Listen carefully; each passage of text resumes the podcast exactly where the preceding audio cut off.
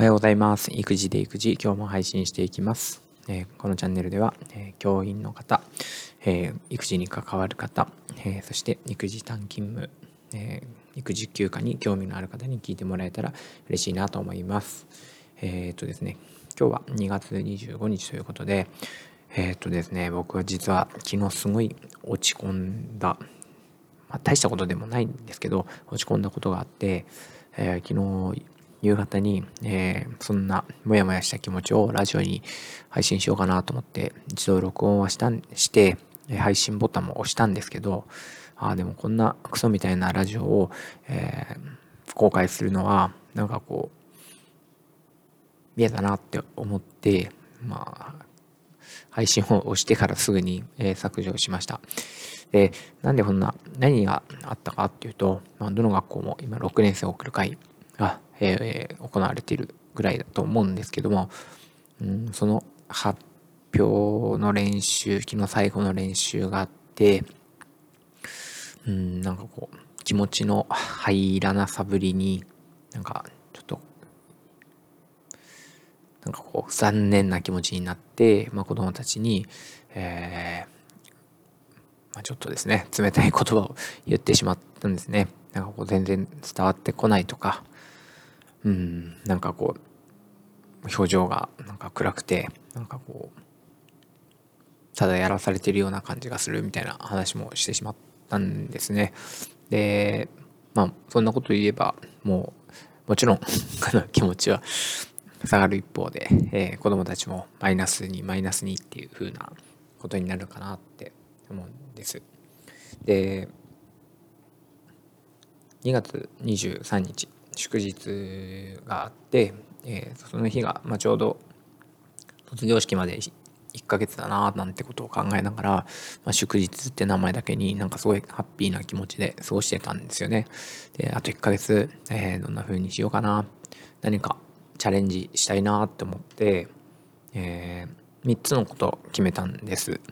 で1つ目は、えー、毎日、えー、クラスの子どもたちに向けて、え、手紙を、うん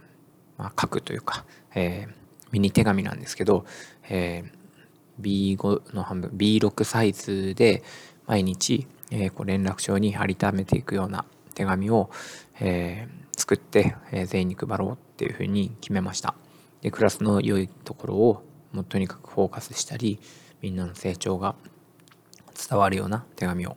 えー、毎日出そうと思いました。これまでも、えーと、なんかこう学級通信とは別に子どもたちに伝えたいことがあった時に不定期で出してたんですけど、えー、卒業までの残りの、えー、十数日は、えー、毎日、え出そうかなっていうふうにも思いました。というのもやっぱりなんかこう一人一人とちゃんと話してあげてられていないなっていうことも思ったりとか、うん、実は見れていなかったななんてこともあったのでこれを書くことによって、えー、子どもたちの様子をもっとよく見たりなんかこう子どもたちに、えーと、一人一人話せなかったとしてもこうクラスとしての良さとか、えー、個人の良、えー、かったところを、えー、伝える場を自分でこう作ろうっていう風な気は気がして、え毎日配信配信じゃない 毎日配布することにしました。で、え2つ目としては、えーなんかこう、6年生ぐらいになっていて、ちょっとですね、挨拶の元気がないなぁなんてことも思っていたので、うん、挨拶に関する取り組み何かできないかなと思って、えー、キム・テリョン先生の、えー、本を読みながら、挨拶勝負っていうのにチャレンジすることにしたんです。挨拶勝負っていうのは、えー、ルールはすごいシンプルで、相手より先に挨拶したら、えー、一勝という。で、それを、えー、子どもたちと勝負するということで、えー、今日からやろうと思っています。えー、昨日予告してきました。えっ、ー、と、で、まあ、2つ目が挨拶明るくするぞっていうこと。えー、そして、えー、3つ目が、えー、マイハッピー、ユアハッピーを、えー、毎日書いていくということです。えー、これも、えーまあ、ちょっと学校限定ということで、学校限定して毎日、え、僕が出す、え、ミニ手紙に書いていくことそして子どもたちも、えー、6時間目の終わりの5分に、えー、今日あった「マイハッピー・ユアハッピーを」えー、連絡帳に、まあ、書くということをしていきたいなっていうふうに思っています。で今日はその My Happy、Your Happy について子供たちに話をしようと思ったんですけど、えー、まあ、昨日いくつかですねやっぱりそういう感覚で物事を見ているせいか、えー、思いつくんですよね。えー、例えばこう国語の時間に、えこうなんかこう感想を書きましょうって言った時初めはざわざわ始まったけど最後にはみんな集中してシーンってなってたってこととかね、うん、あとはこう挨拶勝負の話をしたら早速掃除中に練習試合が行われたこととか、え、給食のサバが美味しかったこととか、えー、Your Happy の方では、え、国語の時間に、え、もう時間ですとこう声をかけてくれた子がいたとか、えーと、保健室にいる友達の荷物を用意してあげていたとか、えー、こう6年生送る会のリハーサルを反省して、えー、今日はみんな家で練習してきてくださいってこう呼びかけてる人がいたとか、うん、なんかこうやってね見つけていくと出てくるんですよね。でおそらく子どもたちの中でなかなか見つからないとか昨日言ってたりしたしなんでこれをね毎日やっていくのかなって思った時に、うん、自分たちは僕もそうですけど割とマイナスに捉えてしまっていることっていうのがいっぱいあって、えー、昨日の、まあ、6年生送る会の練習で僕に言われた言葉に対しても多くの子はおそらく自分たちはちゃんとやってるつもりだったり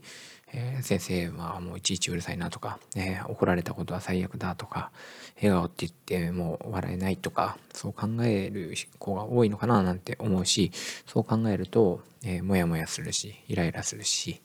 悔しさも出てくるしなんかやりやる気につながらなかったり幸せにもつながらないなと思うんです。ででもこれをプラスに捉えてみたらどうなるのかなって考えると,、えーとちょっとしたことでちょっとしたことですよね。もうほとんど完成してるんですよね。で、ほとんど完成とかもう完成してるんですよね。あとはその気持ちとか伝え方なので、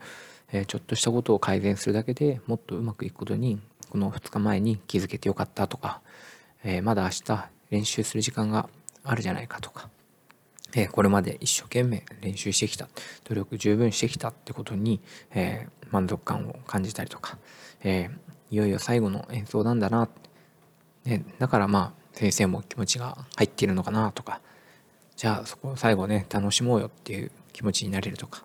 えー、この考え方がやっぱりハッピーになれるかななんてことも思えてくるし幸せが近づいてくるというか近づいていってるっていう気がします。で出来事は同じなんですよね。本当に出来事は同じで、えー、でも捉え方が正反対で子供たちにも今日問いを投げかけてみようかなと思ったけどどっちで生きていきたいかなっていうことなんですよね。うん、で僕もなんかまあこんな子供の時代とか本当に本当30代になるぐらいまでこんな風に考えたこともなかったななんてことも思うんですけどここのところいろいろ勉強していくうちに、えー、このプラス3プラスのプラス思考さんで生きていきたいなと思うようになりました。だからなんかこう意識して意識して自分で幸せに近づいていく作っていくってことを大事にしたいなって思いました昨日はなんかモヤモヤしてたんですけどこういうふうに見方を変えて自分自身も考えてみることで、えー、何ですかねこう今日にまた気持ちを切り替えられたし子供たちの良さにまた改めて気づくことができたと思います。うん、まあ時にね落ち込んだりもするけどどんな些細なことも幸せに感じられた方が絶対得だと思うんで、えー、出来事をプラプラスに捉える習慣とか、えー、前向きな思考とか、えー、成長につなげることができる、ね、子供も大人もそういうふうに、えなっていくことを願いたいなって思います。え今日は、まあ、そういった意味で、え回リスタートというか出直しの一日になるかなと思うので、えー、子供たちを今日は笑顔にしていいこといっぱい見つけてまたマイハッピー、ユアハッピーを見つけていきたいなと思います。えー、とりあえず朝一番の挨拶勝負に、えー、本気で向かいたいと思います。では今日も一日良い日にしましょう。えー、聞いてくれてありがとうございました。では朝ですがお先に失礼します。バイバーイ。